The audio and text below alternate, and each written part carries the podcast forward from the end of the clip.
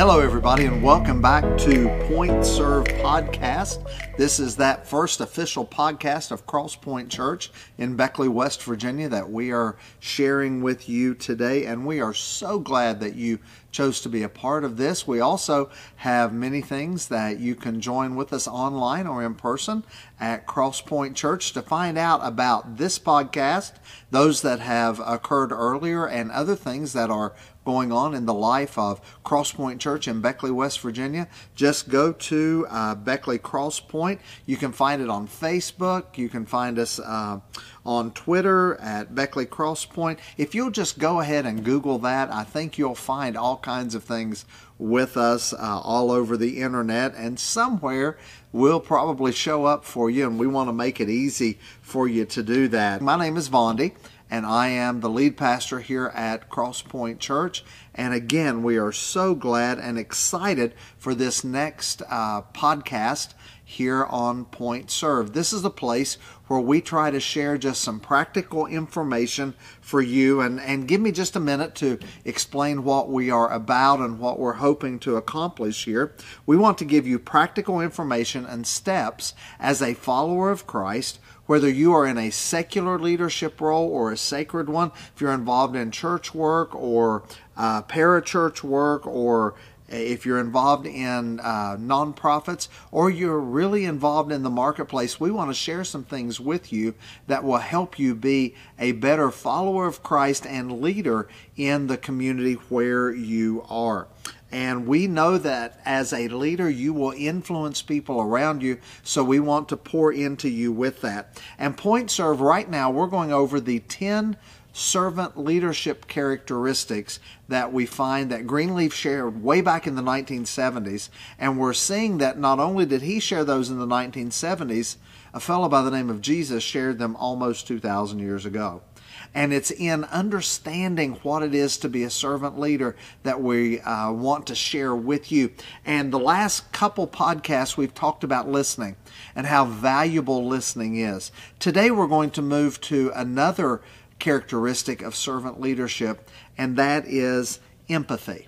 And what is empathy? What does it look like? What does it mean to be a leader that is empathetic to the people that are around you. And, and empathy is where a, a leader attempts to understand where a follower is coming from where someone is really what what's really driving them on the inside what drives their words what drives their actions when you look at servant leadership, you can't separate just one piece out from the whole because listening really helps you become empathetic because in listening, and if you go back and listen to the last couple months of Point Serve, you're going to discover that that listening leads you up to the place where empathy moves with us. And, and empathy is a conduit that one finds the varied types of love in the world.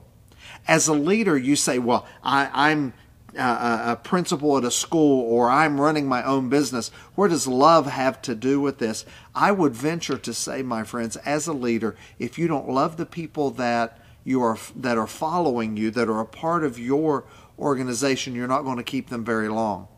Empathy helps you to love them where they are. Empathy helps you get to the place to where you are working diligently to love those people around you. Empathy is also a pathway for you to be able to do that. Empathy is not just sympathy, not feeling sorry for them and then moving on with your life. Empathy is where you really try to walk through those difficult moments with them. This is time consuming. This is not something that you can do via email. It's not something you can do on Twitter. It's not something you can do on Snapchat. Empathy is when you walk along beside of someone when they're going through a difficult moment. That's why I use the words conduit and pathway because this is going to be a walk that you and that person go through together. And and what's what's really difficult with empathy is so many times when empathy is needed the most, it's when the person that you're trying to love and care for is the most unlovable. And their behavior isn't always what it needs to be for someone to be able to understand them.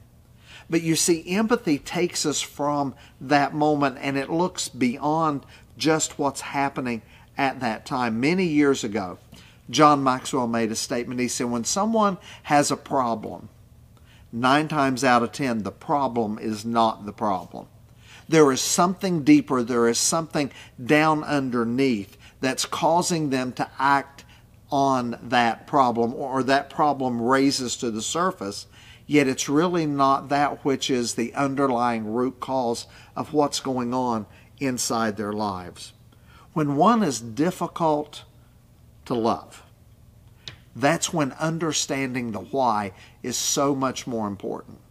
When someone is, is acting in a way that maybe is not typical for them, that's when the leader has to step up and say, What's really happening here? What's really going on? What's the real struggle that's, that's happening? Because empathy is not easy, leadership is not easy.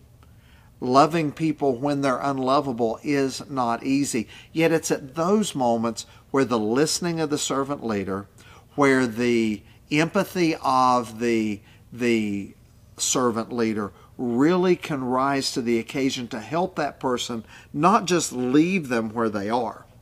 But I tell you, it's hard sometimes. When someone is hurting so badly, it is extremely difficult to feel what they're feeling and not take everything that they say personally. My wife Lori is a licensed professional counselor. And one of the things that she has helped me to understand is that empathy doesn't mean you're going to fix the problem for them. Many times you can't fix the problem. And that's what adds to the behavior. It adds to the frustration. It adds to the, the, the problem where they are. Yet empathy is trying to just help them uncover what the real problem is. It's to help them dig down inside of themselves and to be a person that can accept them when they're pretty unlovable. When there are issues, when there are problems, when, when they're, they're trying to recognize what's going on. That's where the empathetic servant leader walks along beside of them. Again, conduit, pathway not a self help moment, not a quick fix, but it's to walk beside of them as they are moving in that direction. And you hope to help them find a positive outcome. You help them to, to figure out just exactly what that positive outcome really is. And I think empathy, to, to bring in the, the biblical understanding of it, I think empathy and the love that a leader expresses to those around them is the closest to the agape love of God that where God just mirrors his love to us where even though we're not lovable a lot of times we're quite unlovable. Yet our God comes along and he says I'm going to love you even in the midst of that. I remember many years ago when I was in college I managed a little yogurt shop in Lake Wales Florida and in that particular yogurt shop, we, we had a lady that was hired long before I ever showed up, but I was the nighttime manager, went to school during the day. And this particular lady, uh, she was not like any person I'd ever met in my life. I, I grew up in the coal fields. Uh, I grew up around uh, athletic teams, so I knew what profanity sounded like. I knew when uh, when you know guys would, would would talk and say the things that they did. But this lady could put any coal miner that I ever met in my life to shame for the profanity that she could use. I mean, this lady could cuss sailors under the table. This lady was just an absolutely unique individual, and I had to be her manager. And she knew that I was studying for ministry. So I think she pushed the buttons even harder. In fact, over time, she told me that she did. She said, When you first started, I wanted to see just what kind of a Christian you were going to be around me when I used the language that I did. And uh, so when I was there, I started. Took me a few days just to get accustomed to to her flowery metaphors that she would use when she would talk uh, on a regular basis. But I also began to watch her and I didn't judge her and I didn't come after her, didn't say anything to her about it. She just would, would use profanity and then turn and look at me. And she wanted to see what my response was going to be. And so basically what I did was I just ignored it. I didn't I didn't show any anything with it, but I did notice with her when customers came in the door, she could turn it off. She didn't have to talk that way all the time. And so when customers came in, she was great at customer service. She was there reaching out to people, loving them, caring for them as they came in and hoped that they would spend hundreds of dollars on uh, yogurt. And some of them did, some of them didn't. But she was able to do that. And so after about three months of working with her, we sat down and it was a, a slow time. I think it was a Sunday evening, if I remember it correctly. And she said, I've tried to get a rise out of you. I've tried to use vocabulary that uh, I knew that you probably weren't used to. And I told her, I said, You don't know where I grew up, and you don't know the people that I grew up around. I said, But I have to admit, you're pretty good at it. And it was not the response she was looking for. And somebody said, Well, did you ever get her to, to stop using the profanity? And I said, No, but one thing that did happen was that she typically used profanity just for filler words.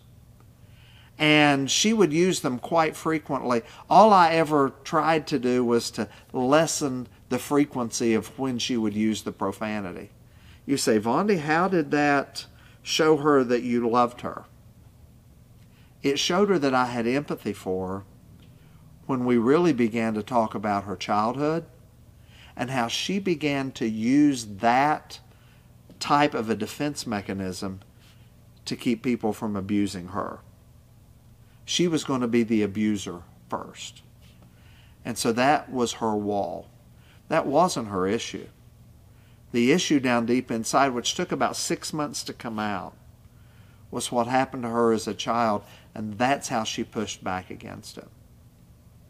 Had I looked at her and said, You're not going to use language like that, as long as I'm your manager, all of this is going to change. I could have fired her and sent her on down the road. But instead, I chose to try to love her and figure out where she was coming from. And the day that I stepped down from that position, she gave me this compliment and she said, You know, I don't go to church. I said, I know that. She said, Even though you've invited me. I said, I know I've done that too. She said, but if I ever did, I hope I would run into people like you.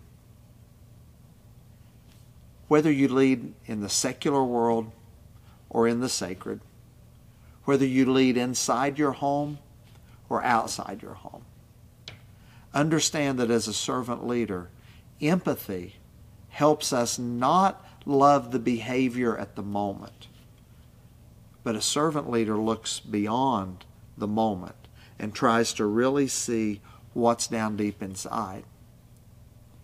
Because empathy, I think, when you boil it all down, is really just taking the time as a leader to care about the people around you. And I know that there are people that watch this that don't have a, a, a faith background.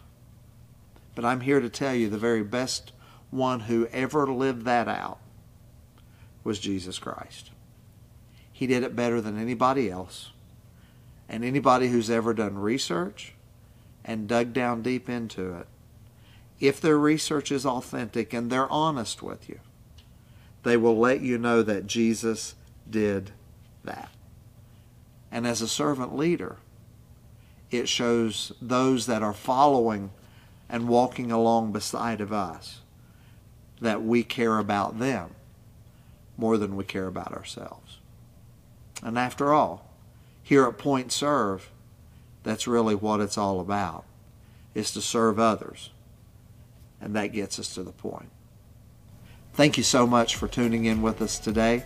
I hope that you'll share this podcast with your friends. Hope you'll share it on all of your um, social media so that Point Serve can help more people down the road.